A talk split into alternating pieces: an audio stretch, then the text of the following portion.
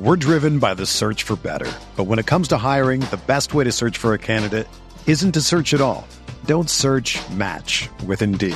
Indeed is your matching and hiring platform with over 350 million global monthly visitors, according to Indeed data, and a matching engine that helps you find quality candidates fast. Ditch the busy work. Use Indeed for scheduling, screening, and messaging so you can connect with candidates faster. Leveraging over 140 million qualifications and preferences every day, Indeed's matching engine is constantly learning from your preferences, so the more you use Indeed, the better it gets. Join more than 3.5 million businesses worldwide that use Indeed to hire great talent fast. And listeners of this show will get a $75 sponsored job credit to get your jobs more visibility at Indeed.com slash BlueWire. Just go to Indeed.com slash BlueWire right now and support our show by saying that you heard about Indeed on this podcast. That's Indeed.com slash BlueWire. Terms and conditions apply. Need to hire? You need Indeed. Um, hello, Sea Moss girlies. Welcome back to the pod. You probably missed us. It's Kate and Emma. Episode 56, veganism. Um, how are you, dude? We're both in the Midwest, um, back so where we uh, were born and raised, chilling with the fam for um, everyone's favorite holiday, Thanksgiving. Yeah, I think Emma and I should have like done some sort of if we were closer, I have an idea for the next time we're both in the Midwest because it's a very iconic moment. Um we should walk to each other and like give a high five and then walk back to our respective states. Um that would be fun. So I wonder how long of I wonder how long of a walk it would be. yeah, that's where the Sea Moss Girlies Walk, Silly Little Walks Club should start. Um, you know, There we go. we can then take it over to New York and do a more med- uh, you know, mediated walk with us guiding and all that stuff. But Emma and I can do some sort of cheesy walk to get to each other. But yeah, uh, happy Thanksgiving. Um, it's your birthday tomorrow. And Craziness. Yeah, what have I been up to? You know, it's uh, in honor of this episode. Uh, sorry, vegans. It's Emma and my first uh, Thanksgiving actually eating meat. So, what'd you eat on Thanksgiving, dog? Bro, I had the turkey. Nice, I had cauliflower mashed potatoes. We made that because my dad is keto. Um, some salad, um, some more turkey, and then we made my mom made like pumpkin flavored creme brulee. Did not turn out very well.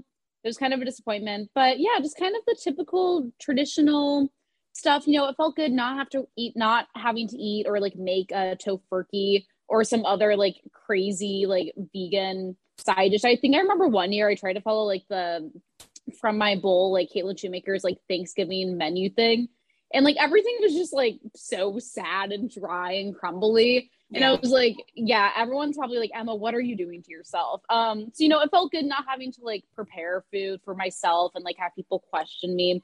I was able to just be like, you know, just like everyone Blend else. in.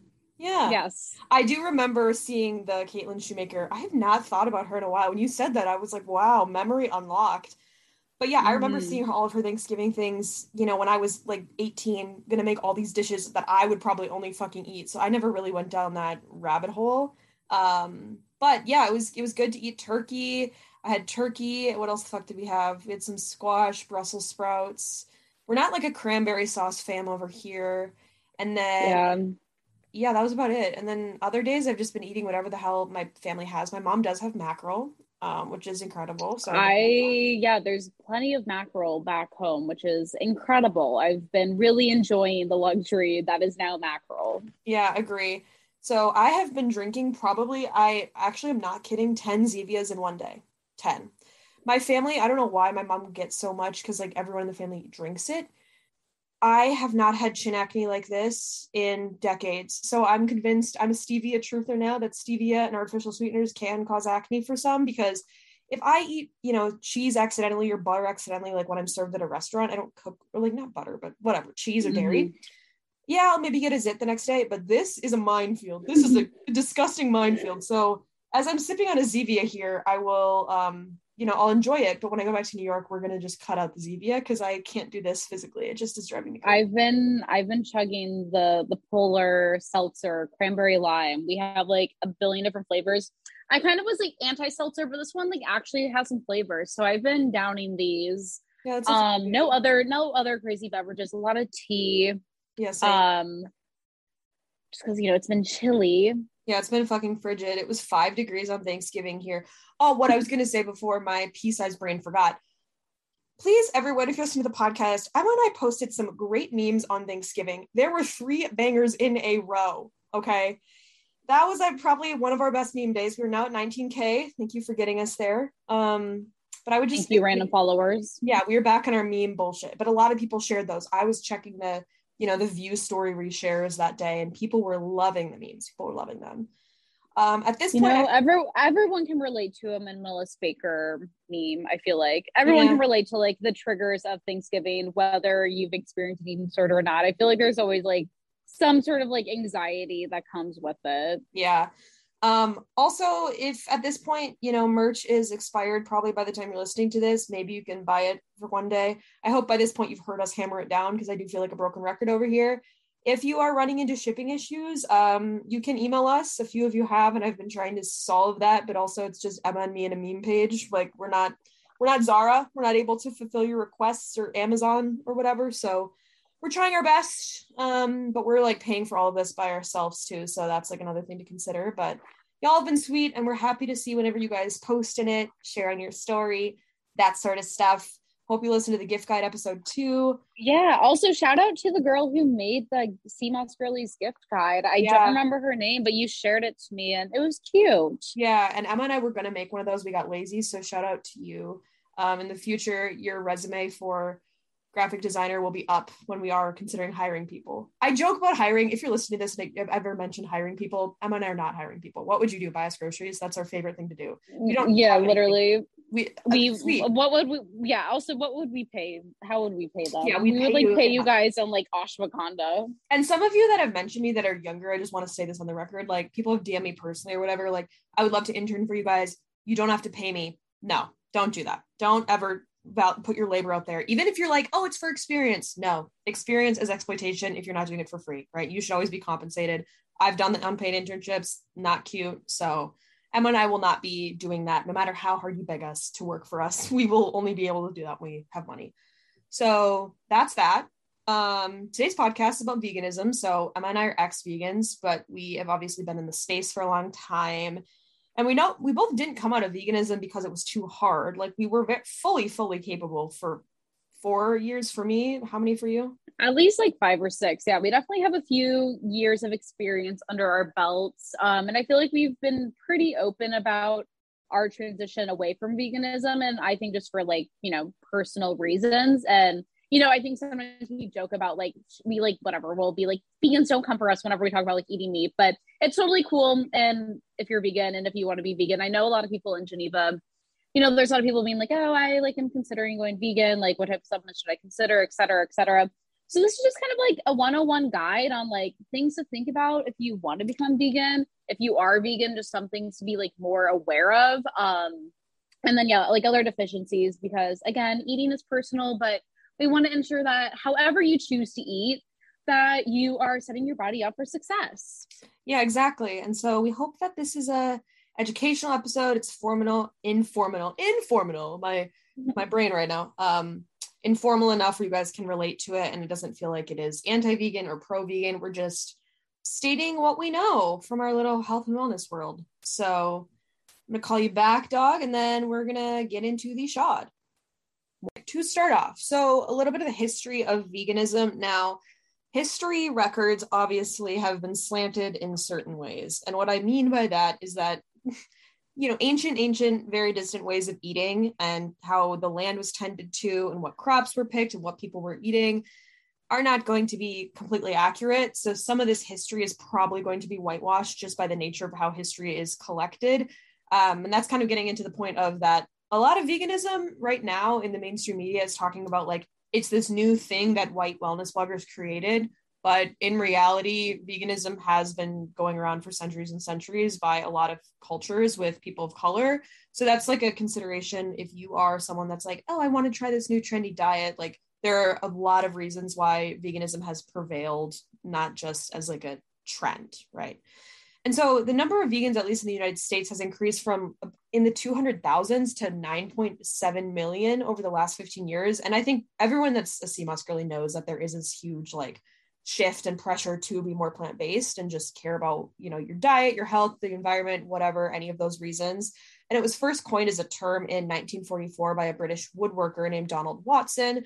But as i said before the roots go a lot and a lot further um, and how we talk about history is kind of complicates that because it goes back to ancient indian and west asian cultures one of the first or the earliest followers that we would consider to follow a vegan diet would be a philosopher um, and a poet named Al Marari, who abstained from vegan or animal products for health and ben- health benefits. Um, and it was on this animal welfare shtick, which some vegans care about a lot. Some vegans now, I feel like it's a lot about environmental reasons, but his was this um, total, you know, ethos about the transmigration of souls and animal welfare. So, a lot more of this spiritual connection to how we treat animals and the environment.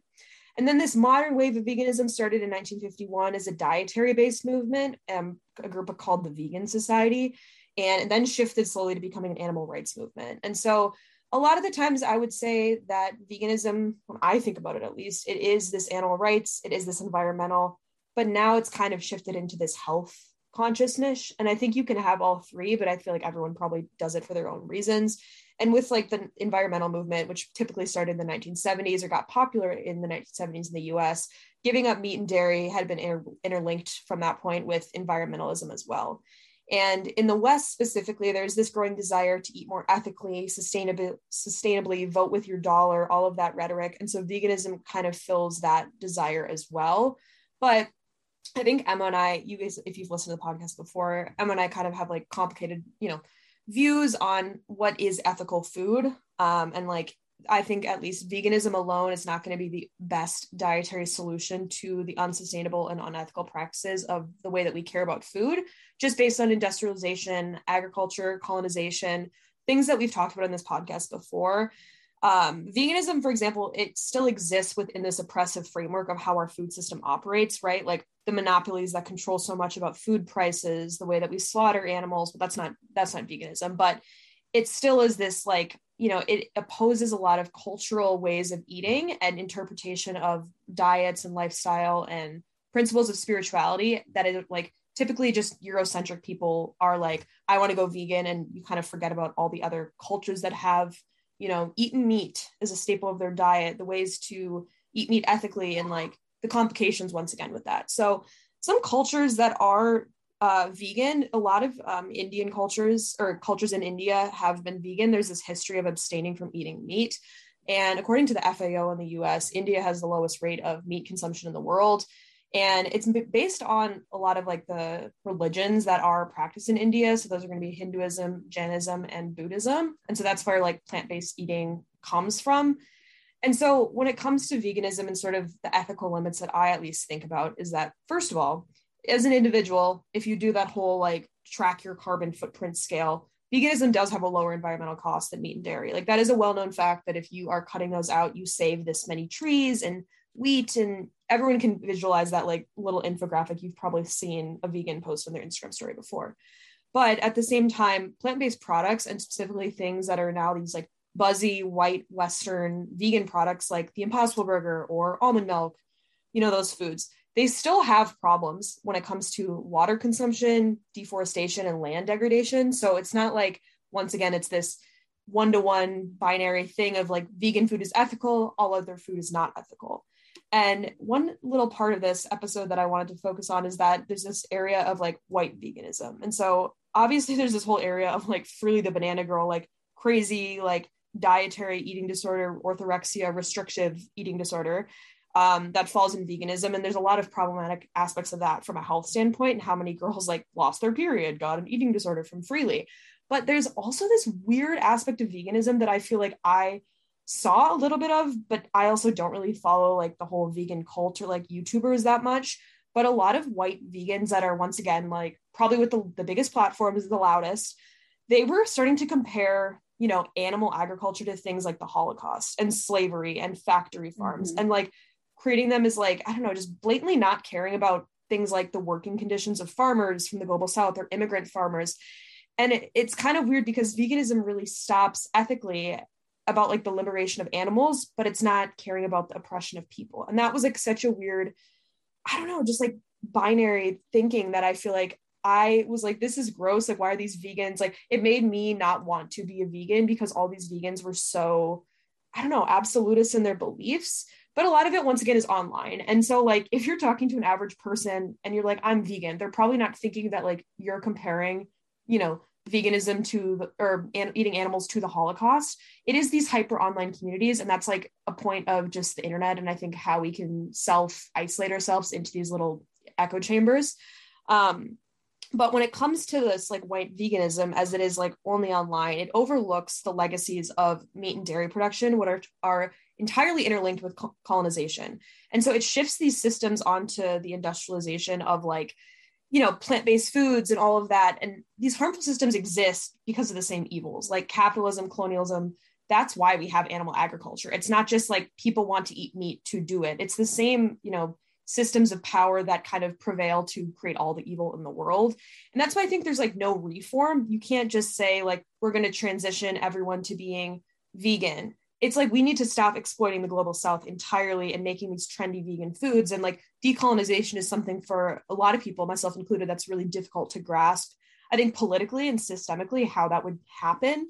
Um, but one good follow on instagram his name is queer brown vegan. His name's isaiah he is really really like has great resources about veganism. He goes on live a lot. He works with a lot of brands. And just his perspective on veganism like being a queer brown vegan opens up your eyes to a lot of like interesting issues and debates in the online community. And i think he's like a great follow if you are a vegan or just like want to be have your eyes open to those conversations. Um, and then the next aspect of, aspect of veganism is that a lot of foods that are often staples in a vegan diet can be problematic um, i think we've talked about this before in different episodes just about water usage like i was kind of saying before yeah. Almonds, for example, require 1.1 gallon of water to produce just one almond. So if you are consuming dairy milk, like maybe don't do almond milk or non-dairy milk. Um, quinoa, we talked about like the labor rights that go into quinoa and how that's kind of like taking from communities that typically relied on that as a crop and now they can't even afford to eat it. Avocado is really interesting. So it's a vital, it's planted in pine forests, which are this vital habitat for a lot of indigenous animal species to live off of. And so these trees actually require a lot of water. And so when we plant avocado in the water, there is like not um or not in that water, sorry, in these like same habitats. It's depleting like it's diverting these water sources away from the local animals. So the avocados actually are just like creating this endangered species. And then cashews as well. If you've ever looked up a photo, pause this podcast, go look up what a cashew looks like cashew fruit. It's grown in a tree and it's so it's crazy. Yeah it's like it looks like it's in mario kart like something you'd throw at someone as like an item. And since it is this like really weird thing it's they're often processed by hand and that's kind of like lays line for a lot of labor abuse and unsafe working conditions put onto those that pick cashews. So that's just another thing to consider if you're like high and mighty with your cashew avocado almond blend you know, there still are ethical like quandaries that go into your food as well. Chocolate is another one I think people know about, like the child labor conditions that go into chocolate. Um, I feel like that's been like a decent, like, I don't know, decently buzzy in the news. And I just think overall, like my perspective on food ethics, I think has changed a lot. I remember when I was a sophomore in college, um, I wrote this piece called Vegan Suck because I was at that point of like my quote veganism when I wanted to then go zero waste. I was like, I don't want to buy any plastic. I'm a college student. Like I'm finally off the meal plan. I want to be like this God that is like saving the world through my single purchases. And I wrote this piece about how vegan sucks because a lot of people that were quote vegan in my class, so much plastic, so much takeout. They were throwing away wilted lettuce in their back of their pantry. You know, their food was shipped from across the world. They didn't care about that other stuff that was contributing to the environment, or maybe they were shopping fast fashion, right? and i i kind of opened my eyes up then like wow i really can't change the world through my single action like you know i think a lot of specifically like white people in the western world that are like interested in activism think that it's their their doing to change the world but at the end of the day like yes care about yourself and like your own actions i think that is like fine but at the end of the day like consumerism is not the only way that is going to it's not going to solve anything so i just like advise you to not go down that rabbit hole of thinking that like you need to avoid plastic and then not be able to pay rent. Like there's some limits of like what ethics mean. And I think that cutting out like the consumption of animal products is going to be the most significant thing you can do to help the environment probably. But once again, we talked about like local food. So the food's environmental impact is going to depend on where it's transported from, but often we don't think about production versus products. And what I mean by that is that the agriculture system at large is very exploitative, but it doesn't change between plant based and omnivorous diets. So whether you are buying, let's say, protein powder that is vegan or not vegan, it's still probably made with the same labor conditions, right? And it's a handful of corporations and complacent governments that have allowed for there to be one, no regulations on like supplements, let's say, and then two, just like worker exploitation, neglecting the environmental impact of, let's say, they chose to use plastic versus metal or something like that. And they're cutting the corners to push out these processed and profitable products. That is exactly the same for vegan and non vegan products. So, this like capitalism and monopolies and like which corporations are the most lively in the marketplace yeah, I guess if you do shop vegan, you are your environmental impact is different, but you still are opting into the same systems of capitalism. So that's why I think that this whole like vegan, non-vegan debate when it comes to consumer products is like a little bit oversimplified.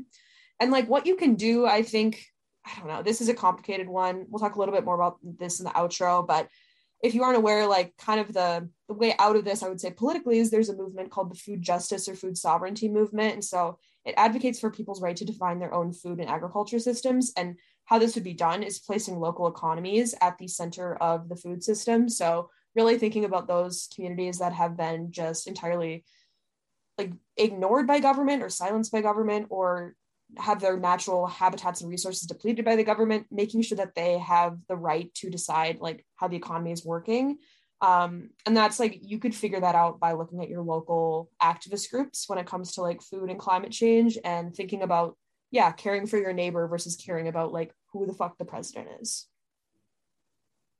Yeah and i think like to piggyback off of that too you know i think with like social media it's like so easy to be able to curate your like online community and only like and curate your feed also and like only you know follow and kind of you know be aware of like veganism. And there is so much like propaganda. And i know i was guilty of this like when i was vegan just like spewing out like random facts that i would like read from or yeah. like from i would get from documentaries etc and like you know granted yeah there's like nothing wrong with that. But i think also just like keeping in mind that there is like still like a lot of like dirty business that is involved just like you know with like produce you know like the harvesting of like strawberries and shit. And i think like just because you are vegan like that doesn't give you just like some sort of badge that you're like old, suddenly like this like better person than everyone else just because you eat like all like fruits and vegetables and there are like so many limitations but i think it's important to have like a realistic view and like not kind of you know dive into like this like full vegan community and only allow yourself to be like exposed to that area just because um you know i do think that there there's so many more like complications and it's such a more complex issue than like what you do and do not eat um, but then kind of getting into types of veganism, I think it's like interesting that like growing up, or at least like in the early vegan days, at least, you know, I remember when I was in high school with all of YouTube, just being exposed to the different types of veganism and like really like how people kind of almost created like personalities were almost like attached to veganism. Like I truly feel like high carb, low fat, which we're gonna get into, was kind of like the first like original, almost like back girl aesthetic because I just remember it was all these like young like white blonde girls in California like doing yoga and like soaking in the sun and like just like promoting this very like energetic like perfect life and they were just like eating potatoes all day. Like I think like what? Like it was like Stella Rae and then there was like some other chick I don't even remember her name but I think she like did some like how I met my boyfriend and it was like I was buying rose in Whole Foods and he was buying like carrots and like that's how we met or whatever um i don't remember her name but i just like remember watching like all those videos and i think that so many of them are problematic but i think yeah the first one probably high carb low fat. You've seen the memes. We've had discussions in geneva but this was like kind of how i got introduced into like veganism and how i originally started eating um vegan and it definitely did not set me up for success. Um so for those who don't know and live under a rock or were not exposed to the ugliness that is the hclf movement um, yeah, it's basically just eating like high carb, low fat. I think it's like 80, 10, 10. So like 80% of your calories come from carbs. The other, you know, 20% come from fat and protein. And it was like this whole like fear mongering of the idea that like fat makes you fat because, you know, the word fat is fat. But it was like not rooted in science and like so skewed and like really like was not like a good um agenda. But, you know, really like you know, carbs, granted, our high carb, low fat diet, it's mostly just consuming starches and fruits. And I think like the biggest thing is that you would rarely see anyone in um, you know those YouTube videos cooking with oil and like eating very minimal amounts of nuts and seeds.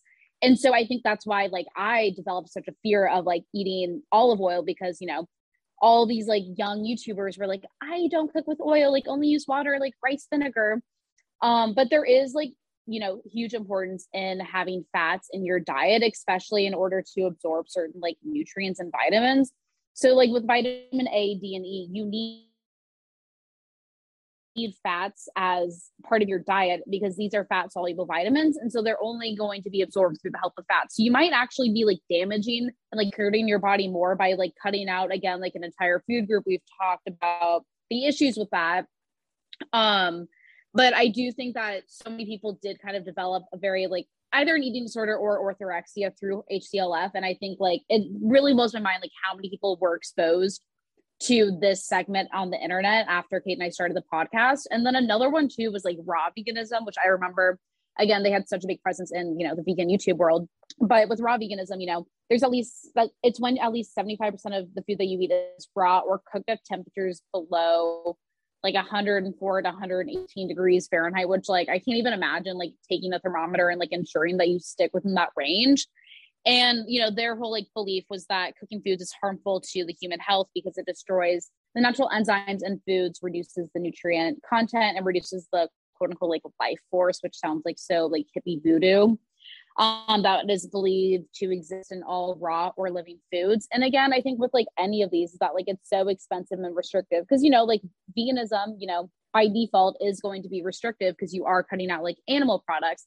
But then to like limit yourself to like only being able to eat like potatoes or only limiting yourself to eating like fruit, that is like develops like such a restrictive like mindset around food. And I think like that just becomes ultimately like very slippery slope for people and so i think like you know if you are someone who like wants to become vegan i you know grateful that i think like those communities have kind of died. But like you know being just allowing yourself to like eat freely i think that's like really important not like limiting yourself. And obviously you know if you are vegan finding vegan alternatives to like you know the non-vegan options um that gets into kind of like deficiencies because again you know there are some health benefits that you has a lot to do with different like vitamins that we'll get into and other minerals.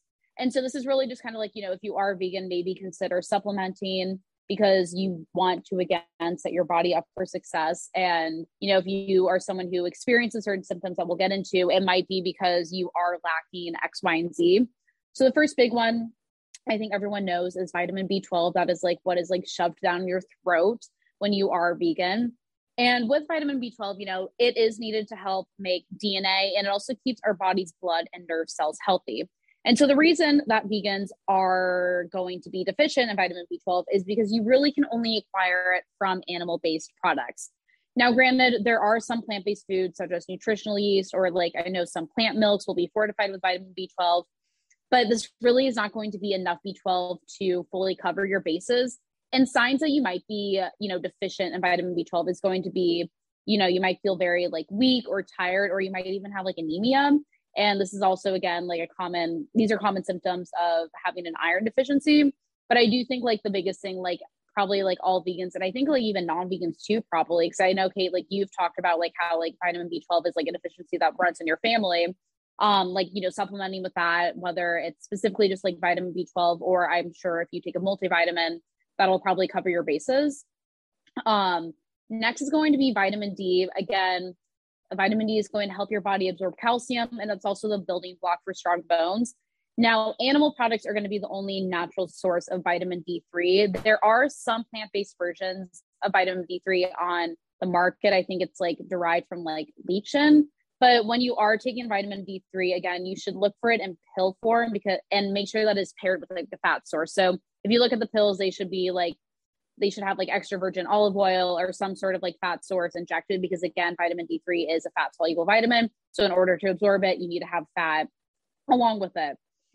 Um, the next is going to be omega 3. Um, the body does not produce omega 3s, so you must get it from foods. It's a, an essential fatty acid.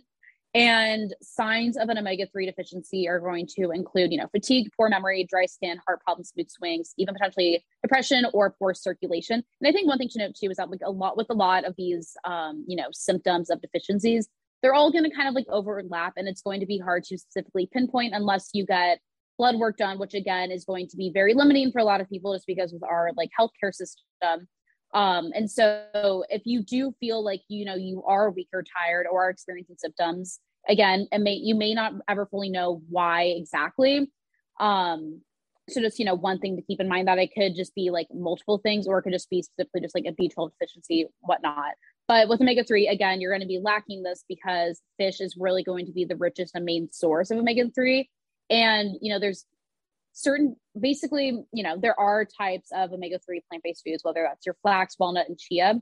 And these are all you know high in alpha linoleic acid or alas when we eat these foods the body converts these plant-based alas to long chain sources of omega-3s which are epa and dha but the thing is that your body is going to be more efficient at converting these to epa but it will have a difficulty in obtaining the dha um, acids. And so again, you can take omega 3 supplements or pills, whether that is like in some sort of like plant based fish oil, um, an algae, you know, pill, etc. Um, next is going to be iodine, which again, you if you are lacking iodine, it's going to lead to hy- hyperthyroidism. And signs of this will include again fatigue, weight gain, cold intolerance, constipation and very few foods actually consistently contain iodine and the main foods that will contain iodine are going to be iodized salt seaweeds sea animals and dairy products. So if you are vegan you know you're already not going to be eating sea animals or dairy products. And so the likelihood of you know eating seaweed every day is probably not very common for a lot of people. And also with a lot of like plant foods you know iodine is going to be found inconsistently in these plant foods just because it'll all depend on the iodine content of the soil which is something that we can't control. And again, with like soil degradation, you know, our soils are becoming less fertile, less healthy, and like less rich in like minerals. And so again, iodine will be something that you want to consider. Um, perhaps supplementing or just you know trying to have iodized salt in your diet or eating like nori sheets for or like seaweed as well kelp noodles and then next will be iron women will be more at risk um, for an iron deficiency and again this will lead to anemia and most common sources, again, come from animal products, whether it's poultry, liver, clams, oysters. And just with iron absorption, it's not as efficient when it comes from plant sources. And also, just another thing to keep in mind is that if you are supplementing with iron, you want to be taking vitamin C in conjunction with it because it will help absorb the iron better. And then lastly is zinc. Um, zinc, you know, is important for is an important nutrient for the immune system. It supports metabolism, metabolizing of like carbs, fats, and protein, and will just help promote healthy blood cells. And zinc just comes in smaller amounts from plant sources and also is just more difficult to absorb from plant sources. And signs of a deficiency will include loss of appetite, hair loss, and impaired immune function. And I know like we get so many questions about like what type of supplements do you guys take? Or like I'm considering going vegan. Are there supplements that I need to take? So I feel like this is kind of like a good baseline or things to just like keep an idea of if you are vegan or if you are considering going vegan because again i think when i went vegan i had like no like you know prior knowledge about like supplementation or like you know truly just like health in general. So i kind of like died headfirst and i did not take a vitamin b12 supplement for like many many years being vegan. I'm sure there's plenty of other vegans that have been in that same boat. So just like a thing to keep in mind because like granted you may not like feel any of the effects now, but you could wake up in, you know, 20 or 30 years and like experience different like health complications because you weren't, you know, getting the proper supplementation in your diet. Yeah. And uh, going off of that, I think with all of this supplementation, like I was saying, those groups that we just mentioned are a good place to start, probably for everybody.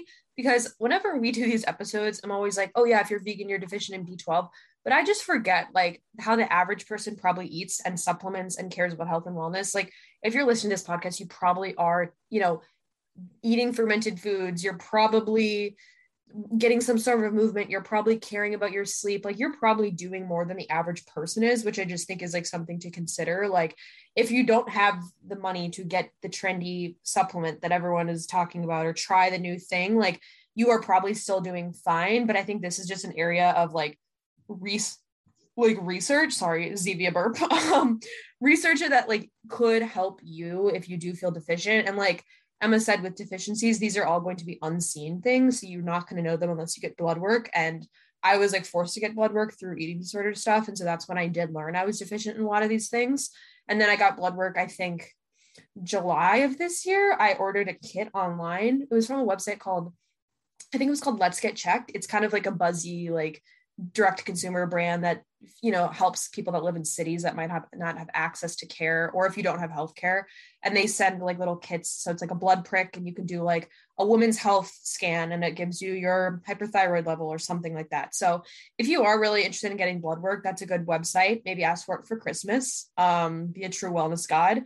And the next one that i wanted to talk about that a lot of vegans i think well, like Emma was saying that one thing earlier with like B12 and vegans are like, well, I can get B12 through nutritional yeast, but it's like, yeah, how much nutritional yeast are you getting, babes? And also, it's like, is it the best form of nutritional yeast? That's why it's like, as skeptical as you should be about supplements, also, too, like, realize that, yeah, if someone is manufacturing a product, there are a lot of people that are probably just doing it for profit and like to scam people.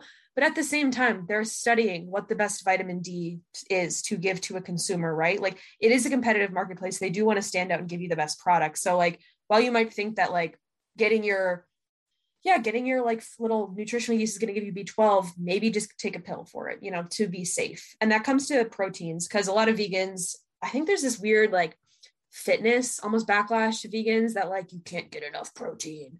And obviously yeah you can. Most studies have looked at whey protein versus pea protein in clinical studies and they've shown that like both body composition and exercise performance were about the same no matter which protein you used so that's like obviously like take that out of consideration that like you can't have enough protein on a vegan diet but the amino acid profile which is kind of an advanced Sea Moss girly thing is what to really pay attention to. So not all plant-based sources of protein contain the essential amino acids.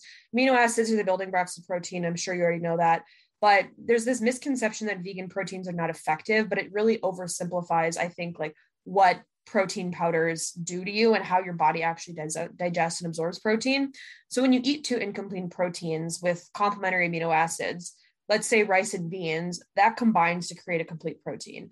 And that's a little bit of the area where like I think food combining when it's just like these Kenzie Burkes on the internet is a little bit iffy um, I was talking to a few people about food combining recently, like this uh, doctor man and other people off the record, because I was like, it seems extremely restrictive that you would just say, I don't want to eat rice and beans at the same meal, when the fact is that these are complementary amino acids. So that they were explaining to me that no, like food combining can be a way to look at amino acid profiles and putting it together in the right way to make sure your body is actually you know getting your complete proteins in if you are plant-based or something. So that kind of opened my eyes up because i was like oh shit like yeah obviously there's been this cultural reason to food combined there has been this practice of doing it in the holistic space.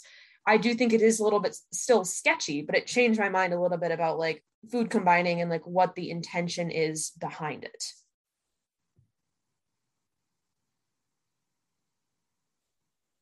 Emma you're on mute literally love Emma's podcasting on her phone.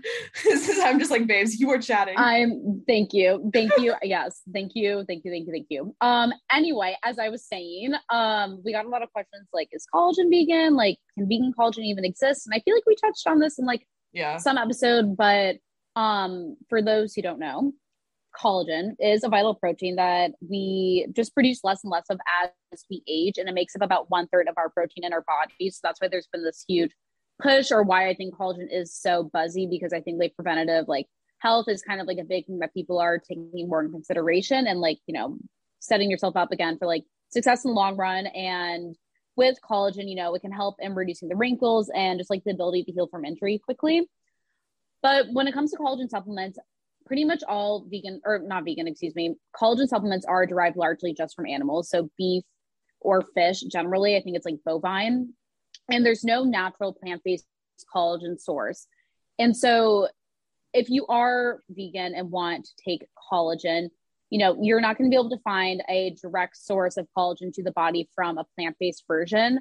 And this is why a lot of plant-based collagens on the market have say collagen booster because they can't actually help in the production of collagen but rather they can help in you know, boosting your body's natural production because our bodies produce their collagen with proper nutrition. Again, this is where vegan collagen can, you know, comes into play.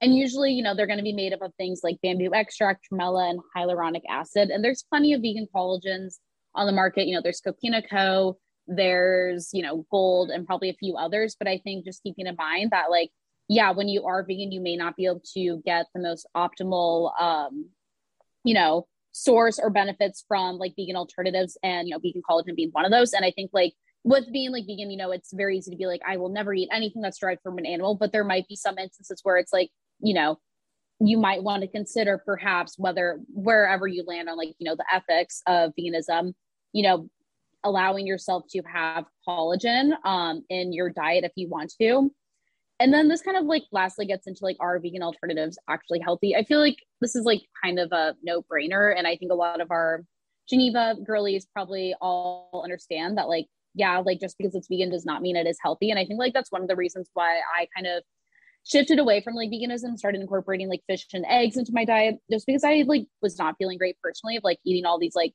more like processed you know, like plant based versions, whether it's like a faux meat or like a vegan cheese. Because if you look at like the back like the label, it's like I don't really know what like some of these things like are even like pronounced or like yeah. what they even are. They're just like chemicals.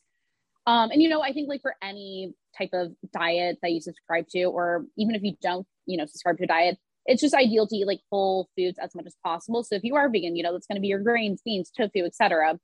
And you know, a lot of plant-based options can come with added preservatives, sugars, inflammatory oils. And I think again, that's just like since now vegan is such like a trendy thing, I think a lot of companies have, you know, taken advantage of that and have tried to put out their own alternatives. And again, to like maximize profits, they're going to cut things with, you know, cheaper and expensive ingredients. And so I know like a lot of meat alternatives can contain thickeners such as methyl cellulose and like genetically modified soy. And also Oatly contains rapeseed oil, which contains, which is basically just canola oil. And if anyone follows like the coconut cult guy on Instagram, he's like mad, um, like hippie voodoo, but he always like shits on like Oatly and just like how bad like rapeseed and like canola oils are for your body because it does lead to like so much inflammation. And you know, he kind of promotes a lot of like, you know, the natural, like more like healthy milk versions, whether that's like milk or whatever. So I think just like one thing to keep in mind because it can be like really exciting to like, you know, discover all these like vegan alternatives, but also keeping in mind that like, you know, some of these like vegan brands may not actually have the best interest in your health and might just be creating a product because they know that veganism is trendy and they can like make a lot of money from you from purchasing of their products. So I think just like one thing to be cognizant of, obviously, like, you know, follow the 80 20 rule and eat whatever you want, but just like keeping in mind that yeah, there can be some harmful ingredients in your packaging, and that is just a byproduct of the American food system. Yeah, and I I think like Emma was saying, when you do look at the companies, like whenever a very commercialized industrial monopoly company in the United States like launches a vegan product, I always hesitate that with that. Like when you look at I don't know who Oatly is owned by, but trying to think off the top of my head, there was a one company that came out with some sort of vegan alternative in some like food sector. And i was like you guys are the ones that have you know this terrible this product that is terrible for your health on another spe- spectrum. So like now that you have a vegan product that doesn't take away the public health thing and like emma and i always talk about all these crises are like very interconnected like public public health environmental climate change. But i think from a labor rights perspective like the kellogg's and the big companies of the world even if they make a vegan product, it is still manufactured in the same facility with the same wage that's going to the worker. So like once again, your food is not ethical. Like don't draw the line there. And I think from a, a more lifestyle perspective, like obviously being vegan is restrictive in social settings, and that is one thing that was really like was a prolonged thing that was always just like oh, I'm going to a party, like nothing to be vegan, like going to this, I'm always gonna have a substitute or I have to explain myself. Like that became so taxing. And yes, that was not the reason why I didn't like I was not vegan. It just got really fucking annoying. And it's kind of a joke. Like it's really easy to get over it. Like, you know, these are small social interactions. You just say I'm vegan, whatever the fuck. Like a lot of people have these dietary excuses in in 2021 at least, like gluten-free people or whatever the fuck. But I think from a health perspective, like Emma and I would text each other all the time after dinner and be like, just had my sweet potato and garbanzo beans and I'm like, fucking hungry. I want like some fake meat or something. And I think from a, a health perspective, I just never felt satisfied with my meals. And this is again, once not, not again to say that like you can't get enough protein on a vegan diet. You absolutely can. I was fine. I played college volleyball. I was a really fast runner when I was vegan. Like you can be extremely competent like all across the board while you were vegan, but I think if you are hitting a plateau and like if you do come from an eating disorder, well, that's another layer. That like if it's starting to feel restrictive or it's starting to feel like you are having binge episodes or like restrictive episodes, like really consider like if veganism is the best best fit for you and don't feel like you are trapped into a food identity and you can't get out of it. Like if you want to start drinking bone broth and then eat everything else that's vegan, maybe do that. Or if you want to have chicken when you go out with your family, maybe do that. Like I just think the whole the labels of it no one really cares what you're eating. Like you don't need to post if you're eating non-vegan food and explain to your followers. So you don't need like a who was it? Was it Bonny Rebecca posted something of her egg thing? Was that the thing? I pro- yeah, I think so. Mm-hmm. Um, I don't. I just think take the pressure off yourself when it comes to food and just like do whatever, you know. Yes, and I think again that just like ties into like don't shame or judge others for how they eat. And I know like when I was vegan, I would like judge everyone. It's like Emma, you like hate when people like you know, do it for you, stare yeah. down at you and are like, what are you eating? What are you eating? And I think it's just like, again, yeah, do whatever's pers- like works for you, you know, the best. And again, there isn't going to be like a one size fits all approach when it comes to eating because yeah, everything's individual and we all have like different bodies and different needs and we have different lifestyles and like some things work for others and some and some things don't. Um, and I think what's also just like really beautiful, at least about our Geneva community, is that like we have people who are like super crazy into like veganism and some people who like literally eat, eat like meat like Kate and I now. And I think we're all able to like accept one another, which is really beautiful because I think like, you know, being into like health and wellness or, you know, it can just get really toxic and you and it can lead to like so much drama because it's like, you know, who's better, who's healthier. And I think that's like the one nice thing is that if you are maybe vegan in like, you know, a suburb where no one else is vegan and you don't feel like you can connect, relate to anyone, we do have Geneva where you can connect with girlies from all around the world who, you know, share similar like mindset, etc. Um, so that's just, you know, the weekly Geneva plug.